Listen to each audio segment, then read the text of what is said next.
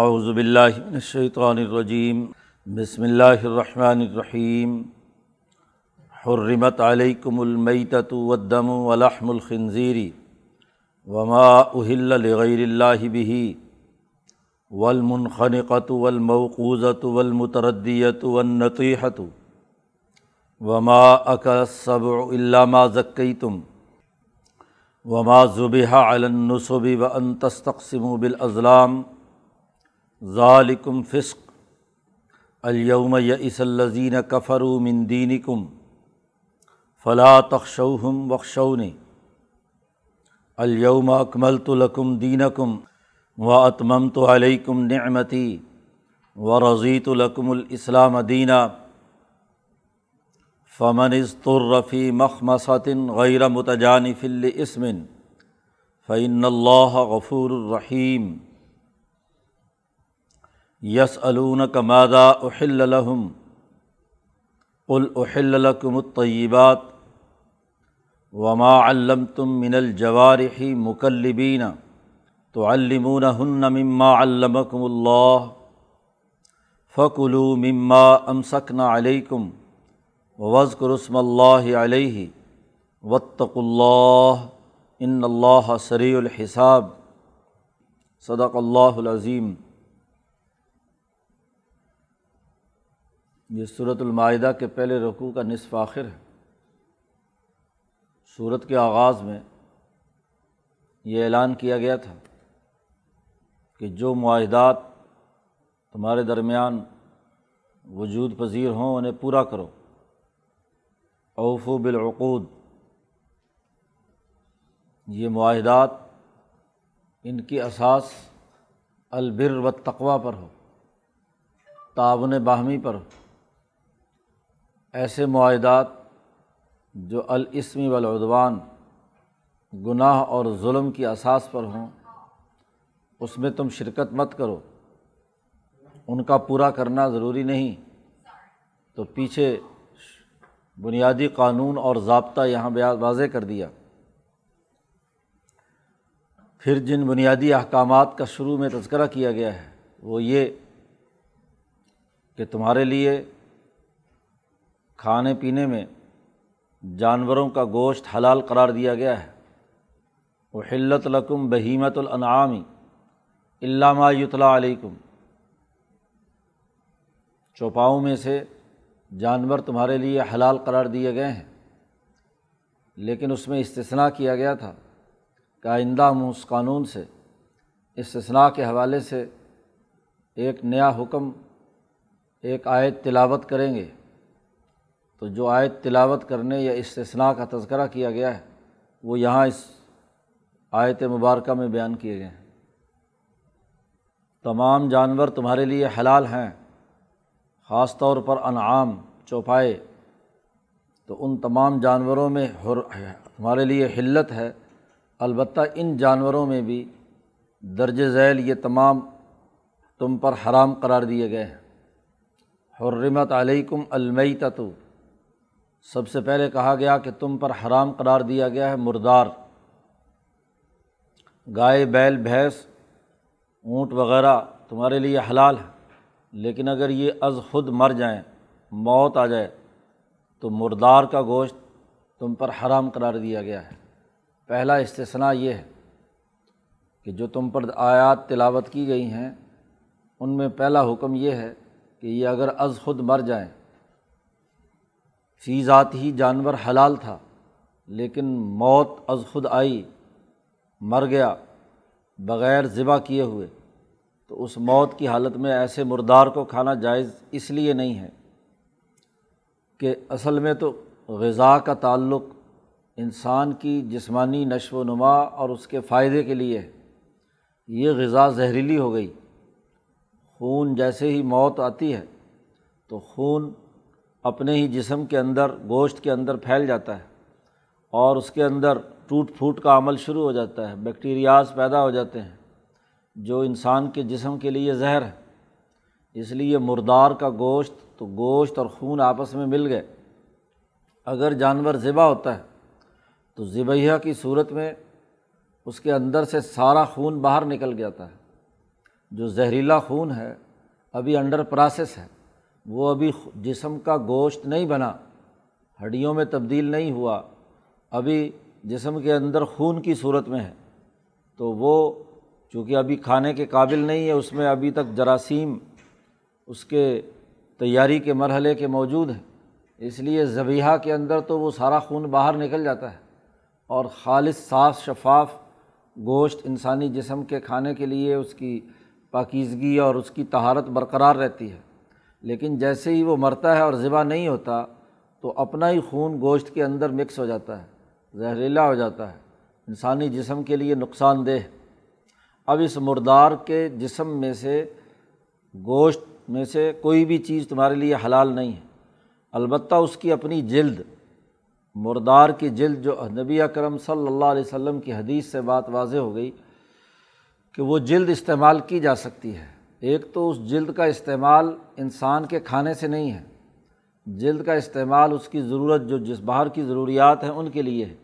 دوسرا یہ کہ اس جلد کے اندر اس کے اثرات اول تو جاتے نہیں، زہریلے خون کے، اور اگر جاتے ہیں تو اس کو جب رنگا جاتا ہے یا دھوپ میں سکھایا جاتا ہے تو وہ اس کے اجزاء زہریلے ختم ہو جاتے ہیں اور اس چمڑے کا استعمال کیا جا سکتا ہے۔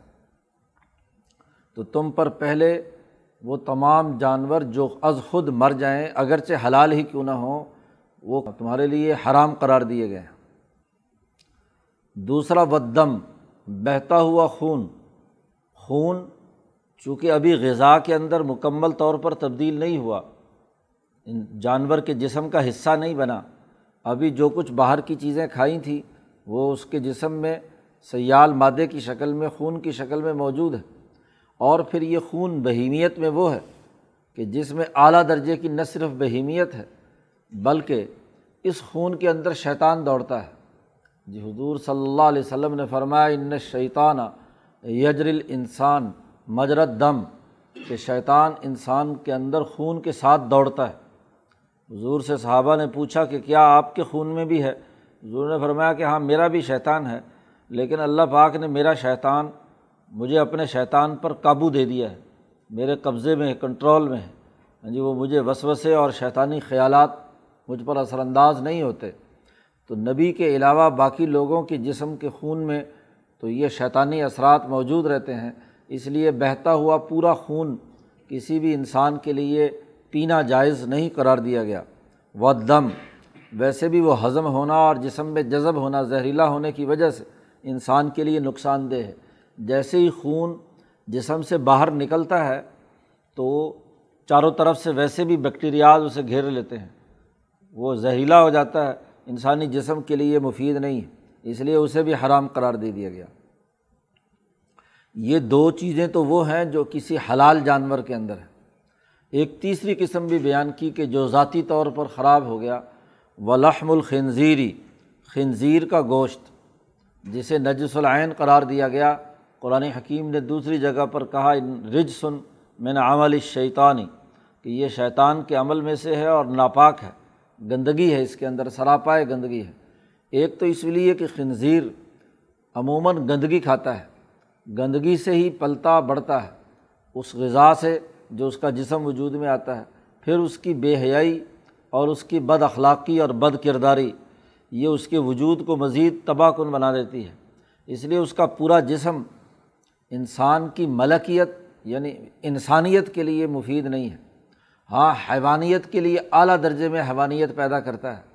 حیوانی خیالات، حیوانی تقاضے، جنسی خواہشات ہاں جی ہر وقت جو دماغ کے اوپر حیوانیت کا تسلط، وہ اس خنزیر کی خصوصیت ہے۔ تو وہ تحریک پیدا کرتا ہے، جسم میں جوش، جنسی جوش بڑھتا ہے، لالچ خود غرضی مفاد پرستی اور پست، پستی، ذلت اور رسوائی تمام چیزیں جو ہیں اسی کے نتیجے میں پیدا ہوتی ہیں۔ اس لیے ذاتی طور پر اسے نجس العین قرار دیا گیا۔ تو لحم الخنزیر جو ہے وہ تم پر حرام قرار دے دیا گیا۔ یہ تو وہ جانور ہیں، وہ جانور ہیں کہ جن کی ذات کے اندر خرابی پیدا ہو گئی۔ خود ان کا جسم زہریلا ہو چکا ہے۔ میتا ہے، دم ہے اور لحم الخنزیر۔ ایک یہ کہ حلال جانور تھا، ذبح غلط طریقے سے کیا گیا۔ اس لیے چوتھی چیز بیان کی گئی، وما اہل لغیر اللہ بھی وہ جانور جو تھا تو حلال، لیکن اللہ کے علاوہ کسی اور کے نام پر جسے ذبح کیا گیا ہے۔ تو جب وہاں کسی بت یا کسی پتھر یا کسی قبر یا کسی شیطان کے نام پر کوئی جانور ذبح کیا جاتا ہے، تو ذبح کے وقت کی بد نیتی اس کے جسم میں زہریلے اثرات پیدا کرتی ہے، خاص طور پر ملکیت کے لیے۔ انسان کا اصل ترقی کا مقام تو یہ ہے کہ اس کی ملکیت ترقی یافتہ ہو، اس کی روح جو ہے وہ ترقی کرے۔ بہیمیت، بس ضرورت جتنی ہے اتنی توانائی تو اسے ملے، لیکن اصل چیز جو ہے وہ اس کی روح کی ترقی ہے۔ اب ایسا جانور جو اللہ کے ڈسپلن کو توڑ کر اللہ کے مقابلے میں کسی نہ کسی شرک اور کفر کی بنیاد پر ذبح کیا گیا ہے، تو ملکی اعتبار سے ایک جرم سرزد ہوا ہے۔ اور اس جرم کی لانت اس کے جسم کے وجود میں داخل ہو جاتی ہے۔ اس لیے جیسے جس ظاہری جسمانی خرابی یا زہریلا پن انسانی جسم کے لیے نقصان دہ ہے، ایسے ہی اس کے اوپر بد نیتی کے اثرات، غلط چیزوں کے اثرات بھی داخل ہوتے ہیں۔ دنیا میں قوانین اور ضابطوں میں بد نیتی کو بھی سامنے رکھا جاتا ہے۔ نیت کی خرابی بھی زہریلے اثرات چھوڑتی ہے۔ اس لیے اسے حرام قرار دے دیا گیا۔ چار چیزیں یہ ہو گئیں۔ ولمن خانقہ وہ جانور جو گلا گھٹ کر مر گیا۔ عربوں کے یہاں معاملہ یہ تھا کہ مردار کو تو کسی درجے میں حرام اور غلط سمجھتے تھے، لیکن گلا گھونٹ کر مارنے کا ذبح کرنے کے بجائے گردن مروڑی اور بکری کی یا دمبے کی، اور اس کے بعد اس کو کیا ہے، کھال اتاری اور کھانا شروع کر دیا۔ تو ذبح نہ کیا جائے، خون نہ نکالا جائے۔ اور اسی طریقے سے گردن مروڑی جائے تو یہ ایسے ہی ہے جیسے کیا ہے، وہ آد، وہ جانور مر گیا حتف انفی ہی یعنی از خود مر گیا جیسے، ایسے ہی یہ بھی کیا ہے، جانور ہے کیونکہ اس کا بھی جسم کا خون اس کے اندر سے باہر نہیں نکلا۔ انخناق ہاں جی گلا گھونٹنا، سانس بند ہو گیا، تو گلا کسی بھی طریقے سے گھونٹ دیا جائے، خون کا اس سے نکلنے کا عمل نہیں ہوا، اس لیے وہ بھی مردار کے حکم میں ہے۔ ولموقوضہ وہ جانور جس کو کسی چوٹ سے مار دیا گیا ہو، کوئی پتھر زور سے جانور کھڑا کیا، مارنے کا طریقہ یہ کہ پتھر کھینچ کر مارا اس کو ایسی جگہ پر کہ جس کی چوٹ وہ برداشت نہیں کر سکا اور وہیں پہ مر گیا۔ یا ہاں جی بل مترد دیا اوپر سے نیچے گرا دیا، جانور کو کسی چٹان سے یا اوپر سے اٹھایا اور کسی کھائی میں پھینک دیا، تو وہ وہاں خود بخود گر کر کیا ہے، مر گیا۔ یہ تمام شکلیں وہ ہیں جس میں خون کا بہنے کا عمل نہیں ہوتا۔ ایسے ہی ہے جیسے وہ از خود مرا۔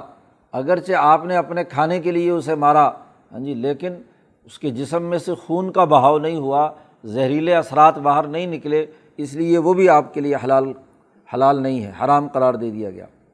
ون نتیحہ، یا کسی جانور نے کسی دوسرے جانور کو سینگ مارا، اور سینگ مار کر اس کو کیا ہے؟ ہاں جی مار دیا۔ تو سینگ کے لگنے سے اسی لیے کسی جانور کو ہے، کرنا ہوتا تھا، تو کسی طاقتور جانور جو سینگ والا اور لڑنے والا ہوتا تھا، وہ اس کے آگے اس کو چھوڑ دیتے، وہ اٹھا اٹھا کر پٹک پٹک کر اس کو سینگ سے نیچے مارتا تھا۔ اس کے بعد اس جانور کو کیا ہے، سب کھا لیتے تھے، پکڑا نہیں جا رہا تو یہ مختلف طریقے انہوں نے بنا رکھے تھے جانور کا گوشت استعمال کرنے کے حوالے سے۔ تو ان تمام کو ممنوع قرار دے دیا گیا کیونکہ ان تمام میں وہی میتا والی، مردار والی کیفیت پائی جاتی ہے کہ جس کے نتیجے میں اس کے جسم میں زہر، خون اور خون کے اندر موجود جتنے زہریلے چیزیں اس کے گوشت کا حصہ بن جاتی ہیں، اس لیے انہیں حرام قرار دے دیا گیا۔ وما عقل صبع اللہ ما ذکی تم اور وہ جانور بھی کہ جس کو کسی درندے نے چیر پھاڑ کر کھایا کھا لیا۔ چیر پھاڑ کر کھایا یا تو مر گیا شیر نے یا کسی درندے نے یا کسی کتے نے ہاں جی اس کو پکڑا اور پکڑنے کے بعد اس میں سے کچھ کھایا اور باقی مر گیا۔ اللہ ما ذکی تم کا استثنا کیا ہے کہ مگر وہ جانور کہ جس کو کسی کتے نے یا آپ نے کوئی شکاری ہاں جی چیز رکھی ہوئی ہے، خرگوش وغیرہ یا دوسری چیزیں انہوں نے پکڑ لیا، اس کو زخمی کر دیا اور آپ وہاں پہنچ گئے اور آپ نے اسے ذبح کر لیا۔ تو ذبح کرنے سے چونکہ اس کے تمام زہریلے اثرات باہر نکل جاتے ہیں اور گوشت کا کسی ایک ٹکڑا کھا لینے سے اس کی موت کی وجہ سے مرا ہے تو اس کی حالت بھی وہی ہو جاتی ہے جو ایک مردار کی ہوتی ہے۔ کیونکہ جب تک یہ رگیں نہ کٹیں، اس وقت تک پورے جسم کا پورا خون باہر نہیں نکلتا۔ تو اس کے لیے گلے سے ہاں جی اس کا ذبح کرنا لازمی اور ضروری ہے۔ تو یہ جانور جب بھی درندہ کھاتا ہے تو وہ تو جہاں بھی اس کا ہاتھ پکڑا، وہیں سے اس نے اس کو ہاں جی کھینچ لیا۔ تو اس لیے کسی درندے کا یعنی کسی جانور کا کھایا ہوا بھی تمہارے لیے حلال نہیں ہے۔ اسی طریقے سے عربوں کے یہاں مکہ مکرمہ میں کھانے پینے کے ان طریقوں میں یہ بھی تھا کہ بتوں کے نام پر جانور کو ذبح کرتے تھے، نصب۔ غیر اللہ پہلے مطلق قانون بیان کیا اور یہاں جو مکے کی اندر خرابی موجود تھی کہ انہوں نے نصب بت مقرر کر رکھے تھے۔ یہ مکہ مکرمہ میں جس نے بت پرستی کا آغاز کیا وہ امر ابن لوہئی تھا۔ ذاتی زندگی میں بڑا نیک تھا، سخی تھا، فیاض تھا۔ ہاں جی لوگوں کو حج کے موقع پر ہاں جی دس دس ہزار جوڑے کپڑوں کے بانٹتا تھا۔ ذاتی زندگی میں نیک تھا، لیکن شیطان اس پر مسلط ہوا اور وہ کسی دوسری جگہ سے وہ پتھر کے بت لے کر آیا اور وہاں آ کر سارے قبائل کو جمع کیا، کیونکہ طاقتور بھی تھا، سخی بھی تھا۔ بہادر اور دلیر تھا، فوج بھی کافی رکھی ہوئی تھی، تو مکے پہ، مکے کی حکومت پر اس کا مکہ، بلکہ حکمران خود تھا، بڑا اثر و رسوخ تھا۔ تو حج کے موقع پہ سارے قبائل کو جمع کیا اور جمع کر کے کہا کہ یہ یہ بت ہیں۔ تو کون کون آدمی جو ہے وہ اس کو ہاں جی ان بتوں کو اپنائے گا؟ یہ خدا ہیں، یہ بڑے، ان کے ذریعے سے اللہ سے تعلق قائم ہوتا ہے۔ یہ اس طرح چکر دے کر سارے قبائل کو ایک ایک بت دے دیا کہ لو یہ تو ہر ایک نے اپنا اپنا بت لیا اور لے جا کر اپنے اپنے علاقے میں کیا ہے، نصب کر لیا۔ یا حرم کے اندر ہی جگہ مخصوص کر لی کہ اس جگہ پر ود ہے، سوا ہے، جیسا کہ آگے صورت نوح میں قرآن نے بیان کیا۔ یغوس ہے، اسی طریقے سے لات، منات، حبل ہاں جی عزا۔ تو جتنے قبائل تھے، ہر ایک کو ایک ایک بت پکڑا دیا۔ اور اب اس قوم کا وہ بت بن گیا۔ اس کو لا کر اپنی قوم کے جو محلہ ہے، اس کے درمیان میں کیا ہے، نصب کر دیا۔ تو چونکہ اس کو نصب کیا گیا، اس لیے انہیں نصب یعنی جمع ہے۔ تو وہاں پر جی نصب کیے ہوئے جو تھے، وہ ان کو اب وہاں جا کر منتیں مانتے، وہاں کچھ جانور قربان کرتے، اس کے نام پر وغیرہ وغیرہ۔ تو ذبح کرنے کا طریقہ ان نصب پر کے لیے تھا۔ تو اس کو بھی حرام قرار دے دیا گیا، کیونکہ یہ بھی شرک ہی ہے۔ یہ دراصل ما اہل لغیر اللہ کی تفصیل میں داخل ہو گیا۔ کہ اللہ کے علاوہ کسی اور کے نام پر ذبح کیا گیا۔ تو اپنے اپنے بتوں جو انہوں نے خود ساختہ طور پر بنائے ہوئے ہیں، ان پر جو جانور ذبح کیا جاتا ہے، تو اس شرک کے اثرات اس کے دل و دماغ کے اندر کیا ہے منتقل ہوتے ہیں۔ وہ ان تقسیم بالازلام اور ایک اور حرمت کی قسم بیان کی کہ مکے والوں کے یہاں اس نے ایک اور طریقۂ کار بھی اختیار کیا۔ تیر رکھے ہوئے تھے اور اس کے ذریعے سے گوشت کی تقسیم تھی۔ ایک طریقۂ کار یہ تھا کہ جانور بڑا ذبح کیا ہاں جی اور اونٹ، گائے وغیرہ یا کوئی بھی جانور، تو انہوں نے کہا جی شرط لگا لو، اب یہ کس کس کو اس میں سے گوشت ملے گا؟ تو وہ تیر رکھے ہوئے تھے خانہ کعبہ کے اندر، تو ان تیروں کے اوپر مختلف عبارتیں لکھی ہوئی تھی کہ یہ تیر جو ہے، یہ اگر نکلے کرے کے اندر یعنی ہاتھ ڈالتا تھا کوئی آدمی اور اس میں سے وہ تیر نکالتا تھا، اس تیر کے اوپر اگر لکھا ہوتا تھا کہ اس کو اتنا گوشت دے دو تو اتنا دے دیا دوسرے کے بارے میں لکھا تھا، اس کو کچھ نہیں ملنا تو کچھ نہیں۔ تو ویسے ہی اٹکل پچو سے کوئی قاعدہ اور ضابطہ گوشت کی تقسیم میں ایسا تھا یا قرآن دازی کے نام پر ذبح کرنے کے لیے یا سفر کرنے کے لیے استقسام بالاضلام اضلام کہتے ہیں تیروں کو، ظلم ہاں جی تیر کو کہتے ہیں جس کے بال ہوتے ہیں پیچھے سے۔ تو وہ وہ ایک چمڑے کا انہوں نے ڈبہ سا بنا رکھا تھا ہاں جی سی رکھا تھا، اس کے اندر وہ تیر داخل کیے ہوئے تھے۔ تو استقسام کسی بھی چیز کو تقسیم کرنے کے لیے یا قسمت کا حال معلوم کرنے کے لیے ہاں جی تو وہ اس میں لکھا ہوا ہوتا تھا، مثلاً سفر پہ جانا ہے تو ایک تیروں کا وہ ڈبہ تھا جس کے اندر یہ کہ جی جانا چاہیے ہاں جی ہاں جی دوسرے میں لکھا ہوا تھا نہیں جانا چاہیے۔ تو اب سفر کرنے سے پہلے وہ آتے تھے، ڈبے میں ہاتھ ڈالتے، تیر پہ لکھا ہوا ہوتا تھا کہ نہیں جانا چاہیے، اب سفر منسوخ۔ کیونکہ جی نحوست پیدا ہو گئی تیر میں ہاں جی حالانکہ اس کا کوئی تعلق لینا ہے کہ نہ دینا تو۔ اور دوسرا، جس میں لکھا ہوا ہے کہ جی اب سفر ہے، یا یہ تمہارے لیے سعید ہے، یا تمہارے لیے یہ شقی یا بدبخت ہے، جو بھی ان کے اوپر مختلف عبارتیں لکھی ہوتی، تو وہ جو نکالتا اس کے مطابق۔ اور وہ جو نکلوانے والا متولی ہوتا تھا، وہ تیر میں قرآن اندازی کے نام پر اپنے پیسے بھی بٹورتا تھا کہ لو جی اتنی فیس ادا کرو اور اس میں سے تیر نکالو اور اپنا حساب کتاب کر لو۔ تو اس کا کوئی تعلق ہاں جی حقائق کے ساتھ نہیں تھا۔ تو گوشت اس کی بنیاد پر تقسیم کرنا یا جانور کے ذبح کرنے کے حوالے سے ان تیروں سے مدد لینا یا کہیں سفر کے حوالے سے اس کو استعمال میں لانا، یہ حر حرمت علیکم، تم پر یہ حرام قرار دے دیا گیا۔ یہ تفصیل یہ آیت اس نے تلاوت کر کے اس میں سے استثنا کر دیا کہ جو چیزیں حلال بھی ہیں وہ ان میں یہ یہ حالات پیدا ہوں تو وہ بھی حرام ہو جائیں گے تم پر۔ تو جو حرام ہیں وہ تو ہیں ہی۔ ظالکم فسقن یہ تمہارے لیے فسق و فجور، سسٹم کو، ڈسپلن کو توڑنا ہے۔ خرابی پیدا کرنی ہے۔ گناہ کا کام ہے۔ قرآن حکیم نے یہ اصول اور ضابطے بیان کیے اور چونکہ معاہدات سے متعلق بات چل رہی ہے تو قرآن حکیم نے صلاح حدیبیہ کے موقع پر جب معاہدہ ہوتا ہے اور برابری کی طاقت نبی اکرم صلی اللہ علیہ وسلم کی ریاست مدینہ کی تسلیم کر لی، مکے کی ریاست نے، اور وہاں معاہدے کے اندر چیزیں طے ہو گئیں اور آپ کی سیاسی طاقت کو مان لیا گیا۔ اور یہ احکامات نبی اکرم صلی اللہ علیہ وسلم نے جاری فرمائے تو قرآن نے اعلان کر دیا۔ الوم یس الزین کفر من دین کم آج کافر لوگ تمہارے دین سے مایوس ہو گئے۔ یعنی انہیں یہ اب خطرہ لاحق ہو گیا کہ یہ دین اب غالب آ کر رہے گا اور یہ لوگ دوبارہ لوٹ کر ہمارے دین میں آنے والے نہیں ہیں۔ اس بات سے آج یہ مایوس ہو چکے ہیں۔ جب یہ بات ہے تو فلاں تخشوہم وخشونی ہاں جی ان سے مت ڈرو، مجھ سے ڈرو۔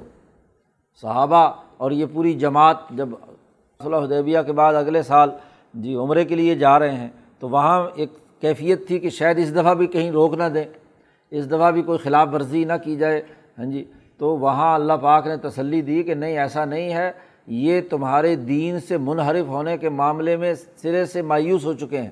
اس لیے اب ان سے گھبرانے کی اور ڈرنے کی بات نہیں ہے وقشونی مجھ سے ڈرو، خاص طور پر وہ جو کمزور مسلمان یا جن کے اندر کچھ خرابیاں ہاں جی ضعیف لوگ تھے، ان کو واضح طور پر کہہ دیا گیا، مجھ سے ڈرو اور جو احکامات تمہیں دیے گئے ہیں، ان تمام احکامات کی پیروی کرو۔ پھر جب حجت الوداع ہوا ہے، فتح مکہ اور فتح مکہ کے بعد حجت الوداع ہوا ہے، تو دس ہجری کو ہاں جی عرفہ کے دن، جو جمعہ کا دن بھی تھا، جسے حج اکبر کہتے ہیں، تو جمعہ کے دن عرفہ کے میدان میں یہ اگلی آیت نازل ہوئی اور یہ اس قرآن حکیم کی آخری آیت ہے۔ معاہدے کی تکمیل مکمل ہو رہی ہے، جو النبی نے اپنے اللہ سے کیا ہے اور رسول سے جو امب صحابہ نے کیا ہے کہ اس پوری جماعت نے نبی کا ساتھ دے کر فتح حاصل کر لی، دین کا غلبہ ہو گیا۔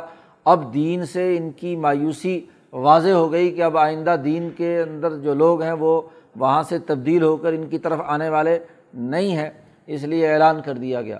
الوم اکمل تو لکم دین کم آج میں نے تمہارے لیے مکمل کر دیا تمہارا دین۔ تمہارا دین مکمل کر دیا۔ وہ اتمم تو علیکم نعمتی اور میں نے تم پر اپنی نعمت مکمل کر دی۔ دین، نظام فکر و عمل کا وہ مجموعہ جو سوسائٹی کی تشکیل کے لیے ناگزیر اور ضروری تھا اور انسانیت کو اللہ سے جوڑنے کے لیے جو ناگزیر اور ضروری تھا وہ مکمل ہو گیا۔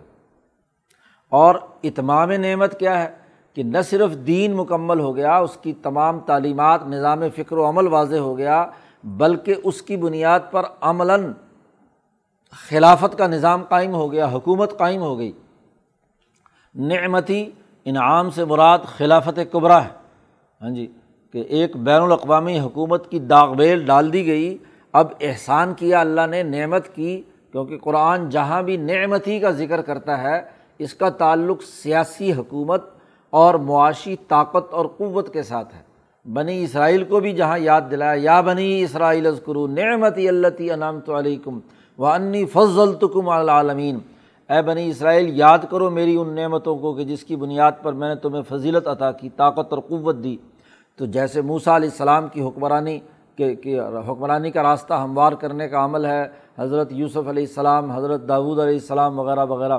تو ان نعمت، سب سے بڑی نعمت یہ ہے کہ دنیا میں انسان سیاسی طور پر امن و امان سے اور معاشی طور پر خوشحال ہو۔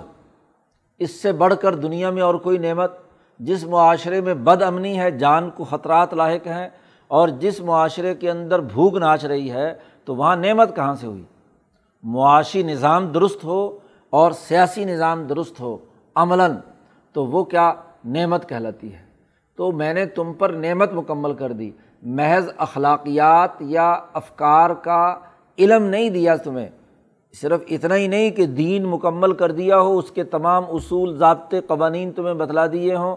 تو صرف اس کے علم سے تو نتیجہ نہیں نکلتا۔ دو کام بیان کیے ہیں اس لیے اکمال دین اور اتمام نعمت۔ دونوں کے لیے الگ الگ لفظ استعمال کیے ہیں۔ اخلاقیات کا، افکار اور خیالات کا جو نظام دیا جائے، وہ کامل ہو تو نتیجہ دیتا ہے۔ ادھورے افکار یا ناقص دین یا ادھوری باتیں کبھی بھی کوئی نتیجہ پیدا نہیں کرتی۔ ہر علم کے جتنے متعلقات ہیں، اس علم کے پورا کا پورا نظام سمجھ میں آ جائے تو اور اس کو بروئے کار لانے کی اہلیت اور صلاحیت پیدا ہو جائے، تبھی ایک نتیجہ پیدا ہوتا ہے۔ اسی لیے ہاں جی جس کے پاس کسی بھی علم کے اندر ہاں جی پورا علم نہیں ہے، نقص پایا جاتا ہے۔ ادھورا ڈاکٹر، ادھورا انجینئر، ادھورا عالم ادھورا افکار و خیالات یا فلسفوں کا ماہر وہ سوسائٹی کے اندر خرابی پیدا کرتا ہے۔ نیم، حکیم، خطرہ جان۔ تو جان کے خطرے کے علاوہ اور کچھ نہیں ہے۔ تو جو اگر علم حاصل کیا جائے وہ کامل ہو، اس کے تمام شعبے اور اس کے تمام پہلو اس کے سامنے مکمل ہوں۔ تو جو نظام فکر و عمل ہے، تمہارا دین ہے، وہ ہم نے مکمل کر دیا۔ اس کا کوئی پہلو، گوشہ ایسا نہیں ہے کہ جو ناگزیر اور ضروری تھا اور وہ بیان نہ کر دیا گیا ہو۔ ہر معاملے میں بنیادی احکامات نبی اکرم صلی اللہ علیہ وسلم پر نازل کر کے اس امت کے انسانیت کے لیے مقرر کر دیا گیا۔ لکم، تمہارے لیے دین اکم تمہارا دین۔ اور پھر اس نظام فکر و عمل کی بنیاد پر جو پارٹی بننی تھی، جماعت بننی تھی، مکہ مکرمہ میں وہ بنی، اور پھر مدینہ منورہ میں جا کر اس نے قومی حکومت قائم کی، اور اب مکہ کی ریاست کو، کا ریاستی نظام توڑ کر مکہ کا یہ نظام بھی مدینہ کی ریاست کے ساتھ جڑ گیا۔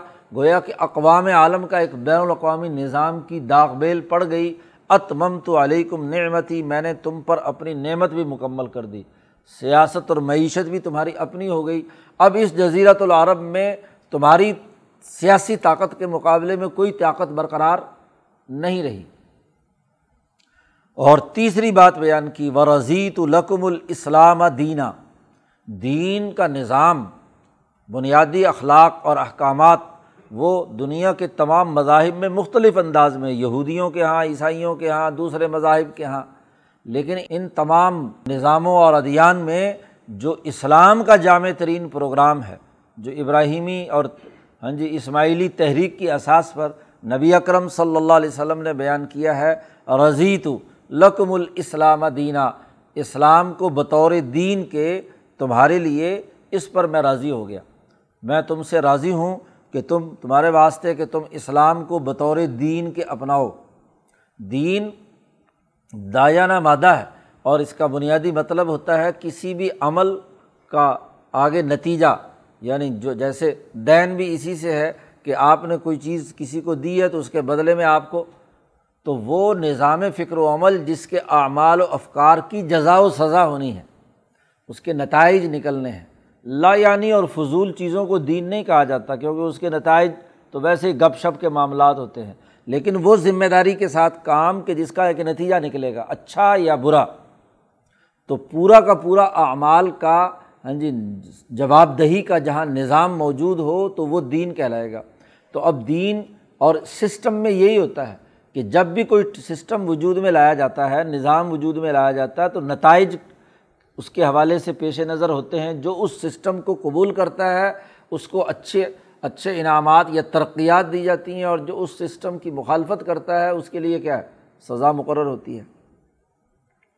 تو میں تمہارے لیے دین دین اسلام کے طور پر تمہارے واسطے دین اسلام کے طور پر تمہارے اختیار کرنے پر میں راضی ہو چکا۔ تو تین باتیں بیان کی، اکمال دین، اتمام نعمت اور اسلام کو بطور دین پر اللہ کی رضا۔ اللہ کی خوشنودی، یہ تین باتیں تمہارے لیے مکمل کر دی گئیں۔ حضرت عمر فاروق رضی اللہ تعالیٰ عنہ امیر المومنین تھے اور حضرت عمر فاروق رضی اللہ تعالیٰ عنہ کے پاس ایک یہودی عالم آیا۔ اس نے کہا، تمہارے قرآن میں ایک ایسی آیت ہے کہ اگر ہم یہودیوں پر نازل ہوتی تو ہم اس دن جشن مناتے، عید مناتے۔ جی لیکن تم اس آیت کے نزول کے لیے کوئی جشن ہی نہیں مناتے کہ جی اس آیت یہ اس نے آ کر کتنا بڑا انعام تم پر کیا ہے اللہ کی طرف سے۔ تو حضرت عمر نے پوچھا، وہ کون سی آیت ہے؟ تو انہوں نے یہ، اس نے یہ آیت پڑھی الوم اکمل الکم دین اکم کتنا بڑا اللہ پاک نے انعام کیا ہے کہ اکمال دین بھی ہے، اتمام نعمت بھی ہے، اسلام کو بطور دین پر اپنی رضا کی مہر بھی لگا دی۔ تو حضرت عمر فاروق نے فرمایا کہ ہم اچھی طرح جانتے ہیں کہ یہ آیت کس دن، کس وقت، کس موقع پر کہاں نازل ہوئی تھی۔ اور ہم اس دن قومی جشن بھی مناتے ہیں اور بین الاقوامی جشن بھی مناتے ہیں۔ تو انہوں نے فرمایا کہ یہ عرفہ کے میدان میں جمعے کے دن نبی کرم صلی اللہ علیہ وسلم پر ہاں جی نازل ہوئی تھی سن دس ہجری میں، نو ذی الحج کو عرفہ کے دن۔ آخری حجت حضور کا ایک ہی حج ہے، تو آخری حضور کا جو حج ہے، اس کے بعد چند مہینے یعنی ذی الحج میں یہ آیت نازل ہوتی ہے۔ اور ربیع الاول میں آپ صلی اللہ علیہ وسلم کی دنیا سے تشریف لے جانے کا عمل یعنی کوئی اسی اکاسی دن یا نوے دن حضور صلی اللہ علیہ وسلم کے ہیں جو بعد میں اس دنیا میں تشریف فرما رہے۔ تو آخری آیت نازل ہوئی ہے اور جمعہ کے دن۔ تو جمعہ کے دن ہم جو عید منا، جمعہ کا دن بھی عید ہے۔ اس لیے جمعہ کو یوم العید بھی کہا جاتا ہے کہ جو ہر چھ دن کے بعد دوبارہ لوٹ کر آتی ہے۔ تو جمعہ کا اجتماع اسی آیت کے شان اور اسی کی عظمت کے لیے کیا ہے؟ کیا جاتا ہے۔ اس کے لیے اجتماع منعقد کرتے ہیں۔ اور بین الاقوامی اجتماع ہم عرفے کے دن کرتے ہیں کہ حج سے میں دنیا بھر سے لوگ جو ہیں وہ آتے ہیں اور نو ذی الحج کو اس مقام پر جہاں یہ آیت نازل ہوئی وہاں وہ جمع ہوتے ہیں۔ اللہ سے دعا مانگتے ہیں۔ اس دین سے جس سے اللہ راضی ہے، اس دین پر عمل درآمد کرنے کا عزم اور ارادہ کرتے ہیں اور اس کی عظمت اور اس کے غلبے کا اقرار کرتے ہیں۔ شاہ صاحب نے کہا، حج جو ہے وہ غلبہ دین کے اعلان اور اظہار دین کے لیے ہے کہ ایک نظریے پر لاکھوں انسان ایک مقام پر ہاں جی ایک خاص حالت کے اندر جمع ہے کوئی سلاوا کپڑا ان کے جسم پر نہیں ہے۔ ہاں جی دو سفید چادروں میں عام انسانوں کی طرح چپل پہنے ہوئے اللہ کے حضور کے اندر گر گڑا رہے ہیں تو اس کے دین کے غلبے کے لیے اور لبیک اللہ لبیک کی صدائیں ان کی زبان پر جاری ہیں۔ تو اسی لیے حضور نے فرمایا کہ عرفہ کے دن جتنا شیطان دنیا میں سب سے زیادہ ذلیل ہوتا ہے، شاید ہی کسی دن ہوتا ہو۔ سال کے تین سو پینسٹھ دنوں میں سب سے زیادہ ذلیل اور رسوا شیطان اس عرفہ کے دن ہوتا ہے کہ ہائے، اتنے لوگ، اتنے لاکھوں انسان جو ہیں، وہ اللہ کو ماننے والے یہاں پر جمع ہو گئے۔ جو ان کا اجتماع ہوا۔ اجتماع کو دیکھ کر، ان کے رونے پیٹنے اور ان کے گر گڑانے کو اور اللہ سے دعا مانگنے کی وجہ سے وہ بیٹھ جاتا ہے اور سر پر خاک اڑاتا ہے اور ذلیل اور رسوا ہوتا ہے۔ تو یہ آیت جو ہے، ہم ہر سال اس کا جشن مناتے ہیں۔ تمام دنیا بھر سے صاحب استطاعت لوگ اس آیت کے عظمت کے لیے یہاں پر جمع ہوتے ہیں۔ اور جو نہیں آ سکتے، وہ جمعے کے دن جمعے کا دن بھی تھا۔ تو جمعے کے دن وہ کیا ہے؟ اجتماع کرتے ہیں۔ اپنے دین کی تعلیمات کو سیکھنے کے لیے، اس کی نصیحت حاصل کرنے کے لیے، اس کے غلبے کے لیے، اپنی سیاسی طاقت کے اظہار کے لیے۔ کیونکہ جمعہ حکمران نے پڑھانا ہے۔ تو وہ غلبے کی اور اپنی حکومت کی طاقت کے اظہار کے لیے دین کی تکمیل، اتمام نعمت کا اظہار اور اللہ کی رضا تین ہی کاموں کے لیے کیا ہے، وہ جمعے کے دن جمع ہوتے ہیں۔ تو یہ ہم اس دن تو عید مناتے ہیں۔ اب قرآن حکیم نے درمیان میں یہ دو آیتیں لا کر بات چل رہی تھی، وہ کہ جو جانور حلال ہیں اور کون کون سی چیزیں تمہاری پورا کرنا ضروری ہیں۔ ہاں جی اور اس کے درمیان میں یہ دو آیتیں لا کر کہا فتح مکہ کے بعد شیطان مایوس ہو گیا، اس کا اعلان کر دیا گیا، اس کا سسٹم توڑ دیا گیا۔ وہ تمہارے سے مایوس ہو گیا ہے۔ اور دوسری بات یہ کہ جو تمہارا دین تھا، وہ مکمل بھی کر دیا، اس میں اطمینان بھی ہو گیا اور اللہ تعالیٰ تم سے راضی بھی ہو گیا، رضا کا اعلان بھی کر دیا۔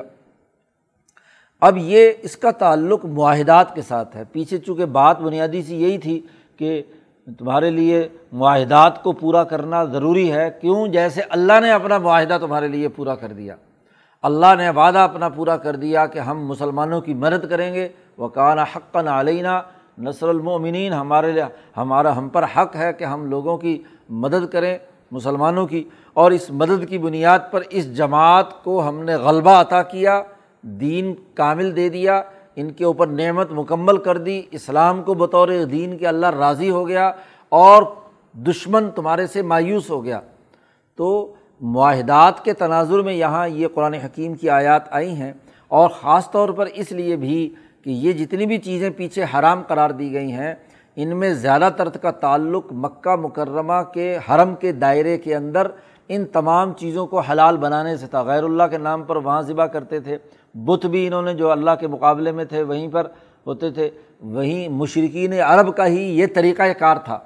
تو وہ سیاسی حکومت جو مردار کھلاتی تھی، جو ہاں جی بتوں کے سامنے جانوروں کو ذبح کرنے کا حکم دیتی تھی، عمر ابن لوہائی سے لے کر ابو جال تک، وہ مکمل طور پر ختم ہو چکی۔ لہٰذا یہ جو تمہارے تین سو سال سے تمہارے دماغوں میں یہ بات بیٹھی ہوئی ہے کہ یہ متردیہ، نتیحہ اور یہ نصب پر ذبح کیے جانے والے جانور حلال ہیں، تو اب یہ جو تمہارے نفسیات کے اندر بات داخل ہو چکی ہے، اس کو ختم کر دو، کیونکہ دین ان کا ان کا نظام ٹوٹ چکا ہے۔ ہاں جی لوگ یہ مایوس ہو چکے ہیں۔ تو مایوس لوگوں کی پیروی کرنے کے بجائے جو اس دین کی کامل اور مکمل تعلیمات ہیں اکمال دین سے تعلق رکھتی ہیں، نعمت کے مکمل ہونے سے، حکمرانی کے غالب ہونے سے ہے اب اس نئی حکومت کے آرڈر کو قبول کرو۔ اس نئے معاہدہ عمرانی کو قبول کرو۔ تو جو معاہدہ عمرانی ہی کی بنیاد پر ریاستیں چلتی ہیں، تو پرانا معاہدہ جو تھا، جس کی اساس پر یہ چیزیں حلال بنائی ہوئی تھیں، وہ سب کا سب ختم ہو گیا۔ اب نئی حکومت آئی ہے اس نے نیا نظام دیا ہے، مکہ فتح ہو چکا ہے، نیا عمرانی معاہدہ سامنے آ چکا ہے۔ اب اس ڈسپلن کے مطابق یہ یہ چیزیں حرام ہیں۔ یہ جو آبا و اجداد سے تمہارے دماغ میں ان کی حلت بیٹھی ہوئی تھی، اسے ختم کرو۔ اب نئی حکومت نے نیا نظام جاری کیا ہے۔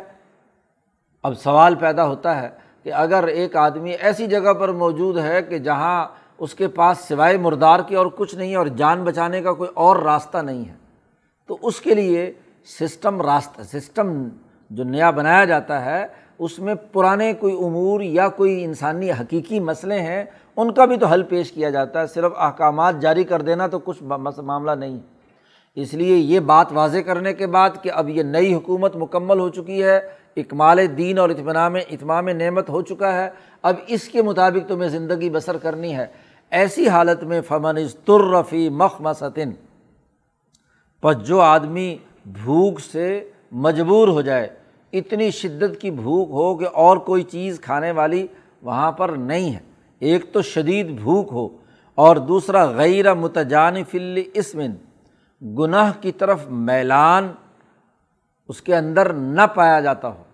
یعنی دل کا لالچ اور خواہش۔ خنزیر کھانے کی عادت تھی تو اب وہ ہاں جی خنزیر پر پابندی لگ گئی۔ اب دل چاہتا ہے کہ کسی نہ کسی بہانے سے کیا ہے، خنزیر کھائیں۔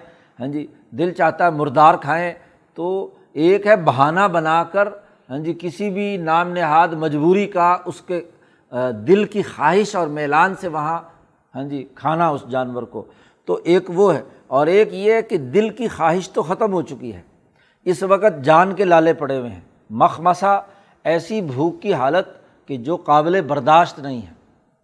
جی خمیز سے ہے، پیٹ کا خالی ہونا۔ اور پیٹ کا خالی ہونے سے جب پیٹ دھڑکتا ہے یا جسے کہتے ہیں ہاں جی آنتیں بول رہی ہیں ہاں جی تو وہ انہوں نے شور مچا رکھا ہے کہ بھائی کچھ غذا جو ہے وہ اندر جسم میں آنی چاہیے۔ تو اس کے پورے وجود کے اندر سوائے دو اور دو چار روٹیوں کے اور کچھ نظر نہیں آ رہا۔ تو ایسی بھوک کی حالت شدید ترین ہے۔ اضطرار ایک دو لفظ استعمال کی، ایک تو مخمسہ۔ خود مخمسہ بھوک کی شدت پر دلالت کرتا ہے۔ اور پھر آگے اضطرار بھی ہے۔ اتنا مجبور ہے کہ اگر وہ نہیں کھاتا تو جان جانے کا خطرہ ہے۔ تو ایسی دو حالتیں ہیں، تو اس کے لیے کیا ہے؟ اس کے لیے اجازت ہے کہ وہ یہ ہرا مردار گوشت اور اتنا کھائے گا۔ دونوں سے یہ بات بھی معلوم ہو گئی، اتنا کھائے گا جس سے جان بچ جائے۔ یہ نہیں کہ اب چونکہ حل، کھانا جو ہے اجازت ہو گئی تو اب پورا جانور ہڑپ کر جائے۔ اس کو ہاں جی تکے کباب بنا کر کھائے، مزے لے کر۔ ایسا نہیں، صرف اتنی مقدار کہ جس سے وہ اس جگہ سے جہاں کوئی حلال نہیں ملتا، وہاں سے وہ اپنی صحیح جگہ پر آبادی کے اندر پہنچ جائے، اتنی مقدار میں وہ کھائے اور وہ توانائی مل جائے۔ اور اسی کے ساتھ ساتھ غیر متجان اسمن میں یہ بھی داخل ہے کہ وہ یہاں سے نکلنے کی جد وجہد اور کوشش کرے جس جگہ پر پھنس گیا ہے۔ یہ نہیں کہ اب وہ چونکہ حلال ہو گیا ہے تو وہیں پر ڈیرے جما کر بیٹھے جب تک کہ وہ مردار کھا کھانے کا موقع موجود ہو، کوئی بڑا سا جانور ہے، تو وہ چار پانچ دن خوب دعوتیں اڑائے، ایسا نہیں۔ غذا لے، توانائی پیدا ہو جائے اور اپنے جسم کی پوری طاقت استعمال کر کے اس جگہ سے نکل کر حلال رزق تک پہنچنے کے لیے جد وجہد اور کوشش کرے، تب اس کے لیے بقدر ضرورت اس مردار میں سے کچھ کھانا جائز ہے۔ تو یہ استثنا ہے۔ استثناءات ہر قانون میں دینے پڑتے ہیں تاکہ انسانی جو مسئلہ حقیقی مسئلہ ہے، اس کو کیا ہے، حل کیا جا سکے۔ فعن اللہ غفور الرحیم تو بے شک اللہ پاک معاف کرنے والا ہے، رحم کرنے والا ہے۔ اب پچھلی آیت میں کہا گیا تھا کہ یہ یہ فلاں فلاں فلاں فلاں جانور ہاں جی تمہارے لیے حرام قرار دیے گئے ہیں۔ اور خاص طور پر کہا تھا، ما عقل صب و اللہ ما ذکی تم وہ درندے جو کھا لیں ہاں جی کسی جانور کو تو وہ تمہارے لیے کیا ہے؟ حرام ہے۔ تو اب چونکہ عربوں کے یہاں شکار ہوتا تھا اور شکار ظاہر ہے کہ کتوں کے ذریعے سے، سدھائے ہوئے بعض کے ذریعے سے ہاں جی تو وہ شکاری پر، پرندے کے اوپر جھپٹتا تھا اور اس کو پکڑ کر لاتا تھا۔ تو اب صبع جس کے اندر نوک ہے، اپنا ناخن ہیں بڑے بڑے پرندوں میں پرندوں میں صبع وہ کہلاتے ہیں، جن کی چونچ تیز ہے اور وہ زخمی کر دیتے ہیں۔ یا درندوں کے اندر جانور جو ہیں اپنے ناخن ہاں جی داخل کر کے جانور، اگلے جانور کو بے بس کر دیتے ہیں۔ تو وہ، تو اب کتا بھی یہ کام کرتا ہے کہ جب شکار پر اسے ڈالا جاتا ہے تو وہ اس کی ہاں جی کھال کے اندر اپنے پاؤں وہ کر کے اس کو گرپ میں لے آتا ہے اور اپنے ناک جو اس کی دانت جو ہے اس کے اندر جو کچلیاں ہوتی ہیں بڑے بڑے، وہ گاڑ دیتا ہے اور گاڑ کر اس کو کیا ہے، پکڑ لیتا ہے شکاری کتا۔ تو یہ گویا کہ درندوں کے مشابے تقریباً جانور ہیں۔ شیر کی طرح تو نہیں، شیر کا تو معاملہ الگ۔ تو اس کے ذریعے سے شکار کیا جاتا تھا۔ تو اب اس پر سوال پیدا ہوا۔ یا یوں سمجھ لیجیے کہ پچھلے قانون میں جو ایک اجمال تھا، اس اجمال پر ایک سوال پیدا ہوا۔ اور اس سوال کے جواب میں پھر مزید اس کی وضاحت کر دی۔ یس علون کا مادہ اہل الحم یہ لوگ آپ سے پوچھتے ہیں کہ ان کے لیے پھر کون سے جانور حلال ہے کیا چیز ان کے لیے حلال ہے؟ تو حلال کی نوعیت جو ہے وہ واضح کی جائے۔ تو یہاں جواب دے دیا گیا کل آپ ان سے کہہ دیجیے اوہل کمت اوہل کمت طیبات تمہارے لیے ہر پاکیزہ جانور حلال ہے۔ پاکیزہ گوشت صاف ستھرا ہونا چاہیے، طیب۔ یعنی اس گوشت کے اندر کوئی زہریلے اثرات نہ ہوں۔ طیب چیزیں تمہارے لیے حلال ہیں۔ حتیٰ کہ اگر کوئی حلال چیز بھی تھی، جسم کے لیے مفید تھی، لیکن وہ مثلاً سڑ گئی، کھانا تھا، بدبودار ہو گیا، تو اب یہ طیب نہیں رہا۔ اس لیے یہ اگرچہ پہلے آپ جب یہ درست تھا، تمہارے لیے کھانا جائز تھا، بدبودار روٹی ہو گئی، سالن ہو گیا، غذا ہو گئی، تو یہ تمہارے لیے کھانا جائز نہیں ہے۔ وہ پاکیزہ ہو، صاف ستھرا ہو، اس میں نہ تو جسم کے اندر کسی قسم کے نقصان پہنچانے والی بات ہو، نہ روح کے اندر خرابی پیدا کرنے کی بات ہو۔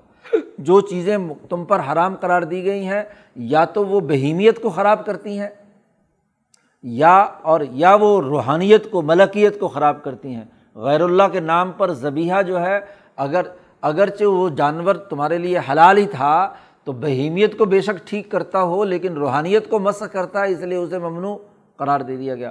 تو ایک ضابطہ اور قاعدہ بتلا دیا گیا۔ کہ جانور تمہارے لیے وہ تمام حلال ہیں، وہ تمام چیزیں بلکہ حلال ہیں جو طیبات کی فہرست میں ہیں۔ یعنی پاکیزہ ہوں، صاف ستھری ہوں۔ اور غیر طیب وہ چیز ہوتی ہے جس کو طبیعت کھانے سے انکار کرتی ہے یا طبیعت پر اس کے خرابی کے اثرات ظاہر ہوتے ہیں۔ تو اہل القم الطیبات، اور پھر وہ جو وما اکرت صبروں کا پیچھے جملہ آیا تھا، اس کی آگے، اس آیت کے اندر مزید تشریح کر دی۔ وما علم تم من الجوارحی اور وہ جو تم جوارح ہاں جی شکاری جانوروں میں سے جن کو تم سکھاتے ہو، ان کا پکڑا ہوا جی جانور جو ہے، وہ بھی تمہارے لیے حلال ہے۔ تو یہ بات بھی حلال ہے، اور وہ جانور جس کو تمہارے سدھائے ہوئے شکاری جانور نے پکڑا ہے۔ ما علم تم من الجوارح، جارحہ یعنی جس کو آپ نے اعلی کار بنایا ہے۔ شکاری کتا جو سدھایا ہوا ہوتا ہے، اس کی اپنی خواہش اور اپنا ارادہ کچھ نہیں ہوتا۔ وہ خود نہیں کھائے گا جیسے آگے تفصیل آ رہی ہے۔ سدھایا ہوا وہی کتا ہوتا ہے کہ جو خود نہ کھائے، اپنے مالک کے لیے رکھے۔ تو مالک کے لیے، جس کے لیے جو شکار کر رہا ہے، اس کے لیے وہ گویا کہ ایک آلہ بن گیا۔ اعلیٰ کار ہوتا ہے، اس لیے اس کو جار جوارح جار حتن کی جمع ہے۔ جارحہ اعلیٰ کو کہتے ہیں۔ تو گویا کہ وہ اعلیٰ کار ہے شکار کرنے کے لیے۔ تو یہ جوارح جو ہیں جن کو تم نے سکھا دیا علم تم تعلیم دی، سدھایا تم نے۔ مکلبین، جو تعلمون ہن مما علمکم اللہ، جو شکار پر دوڑتے ہیں، شکار پر تمہارے حملہ آور ہوتے ہیں، شکار پر جھپٹنے کا طریقہ تم سکھاتے ہو انہیں۔ اور کہ کس طریقے سے جھپٹنا ہے، قابو کرنا ہے کہ دوڑنے نہ پائے، لیکن ایسا بھی قابو نہیں کہ خود کھا لو۔ جانور کو ہاں جی روک کر طریقۂ کار سکھایا جاتا ہے۔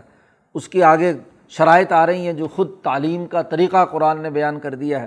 تو علمون ہن مما علمکم اللہ تم ان کو تعلیم دیتے ہو، ان جانوروں کو مما علمکم اللہ جو تمہیں اللہ نے سکھایا ہے۔ اس کے مطابق تم اپنے جانور کو تعلیم دو۔ اور وہ تعلیم، وہ وہاں عربوں میں اگرچہ شکاروں، شکاریوں کے یہاں یہ بات ہاں جی ہاں، تھی موجود، لیکن قرآن نے اس کو قانونی شکل دے کر دو شرطیں عائد کر دی۔ اس کو اتنا سدھاؤ اتنا سدھاؤ کہ اس کے اندر دو باتیں ہیں۔ کلو مما ام سکنا علیکم وز کرسم اللہ علیہ۔ ایک تو یہ کہ وہ کتا جس کو آپ نے تربیت دی ہے، یا وہ پرندہ باز جس کو آپ نے تربیت دی ہے، وہ ام سکنا علیکم۔ وہ اس شکار کو پکڑے رکھیں تمہارے لیے۔ اس کو اس طریقے سے روکو تمبی کرو یا اس کے لیے ہاں جی طریقۂ کار ہوتا تھا ہاں جی وہ جو سکھانے والے ہوتے تھے کہ چیز پر جھپ، جھپٹ کر پھر وہاں اس کو ڈرایا جاتا تھا کہ خبردار کھانا نہیں ہے۔ جی تو احکامات دیے جاتے تھے۔ تو اس کے مطابق، اور اگر وہ کوئی حرکت ایسا کرتا کتا کہ خود کھانے کی کوشش کرتا تو وہ سکھانے والا ڈنڈا لیے کھڑا ہوتا تھا۔ وہ اس کے منہ پر کھینچ کر لگاتا تاکہ وہ ہاں جی خود نہیں کھائے گا، مالک کے لیے رکھے گا۔ جب جانور کو تین چار دفعہ اس طرح ہاں جی ٹریننگ ہو گئی تو پھر وہ اب کبھی بھی وہ جس جانور پر بھی وہ جھپٹے گا، تمہارے لیے نہیں رکھے گا۔ تو اس کے باقاعدہ ٹرینر ہوتے تھے جو کتے کو اور بعض کو سکھاتے تھے کہ تم نے شکار اس طریقے سے کرنا ہے۔ تو پہلی شرط تو یہ ہے کہ وہ جب اس کو سکھا دیا جائے تو ہر حال میں ہر حال میں جب بھی وہ شکار پکڑے تو وہ تمہارے لیے روکے، خود نہ کھائے اس کو۔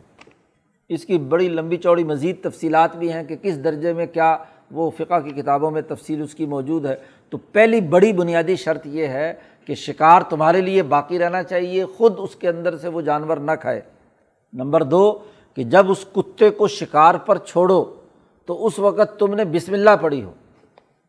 حدیث پاک میں مزید اس کی تفصیلات آتی ہیں کہ اب شکاریوں نے اپنے اپنے کتے چھوڑے اور ہاں جی کسی شکار کو تمہارے کتے نے جا کر پکڑا ہاں جی کسی دوسرے کتے نے پکڑ لیا۔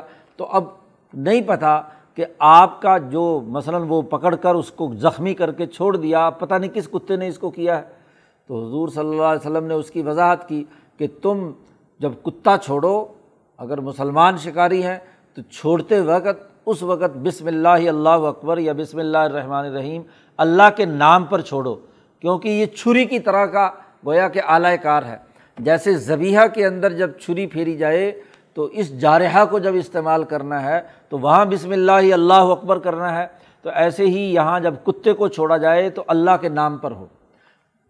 پرانے زمانے میں وہ لوگ شکاری جب جاہلیت کے زمانے میں شکار کرتے تھے، تو کسی بت کے نام پر چھوڑتے تھے کتے کو۔ ہاں جی جو جو جس قبیلے کا بت ہوتا تھا، اس کے نام پر کہ جاؤ، جا کر شکار پکڑ کے لاؤ۔ تو وہ پکڑ تو لیتا تھا، لیکن بت کے نام پر۔ تو یہ ایسے ہی ہے جیسے غیر اللہ کے نام پر زبیحہ تو دو شرطیں اس کے لیے عائد کی ہیں۔ ایک تو یہ کہ وہ اتنی تربیت یافتہ ہو جائے شکاری کتا کہ وہ اپنے لیے نہ رکھے، تمہارے لیے ام سکنا علیکم، تمہارے واسطے پکڑ کر رکھے جانور، جب تک تم وہاں پہنچ نہ جاؤ۔ اور دوسرا یہ کہ جب تم نے اسے چھوڑا تھا تو اس وقت تم وز کرسم اللہ علیہ، اللہ کا نام لو اس پر۔ یہ دو شرطیں تعلیم کی بنیادی ہیں، باقی اس کی تفصیلات ہیں جو تربیت کے طریقۂ کار ہیں۔ تو یہ تم نے سکھائے ہوئے جانور ہوں اور اس نے کوئی شکار تمہارے لیے روک رکھا ہے تو وہ تمہارے لیے حلال وطق اللہ اللہ سے ڈرو، ان اللہ سریع الحساب۔ بے شک اللہ تعالیٰ بہت جلد حساب لینے والے ہیں۔ اللہ تعالیٰ حساب لینے والے ہیں، تم جو ہاں جی جو احکامات دیے گئے ہیں، قوانین دیے گئے ہیں، اس کی پابندی کرو۔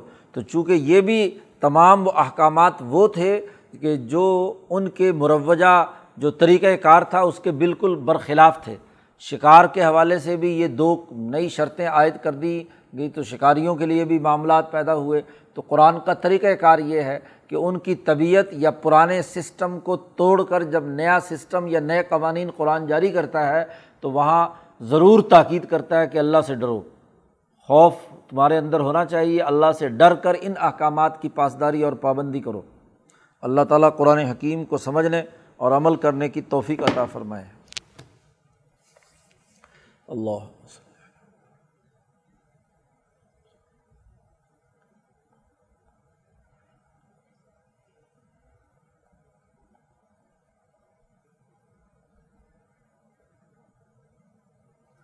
اجمعین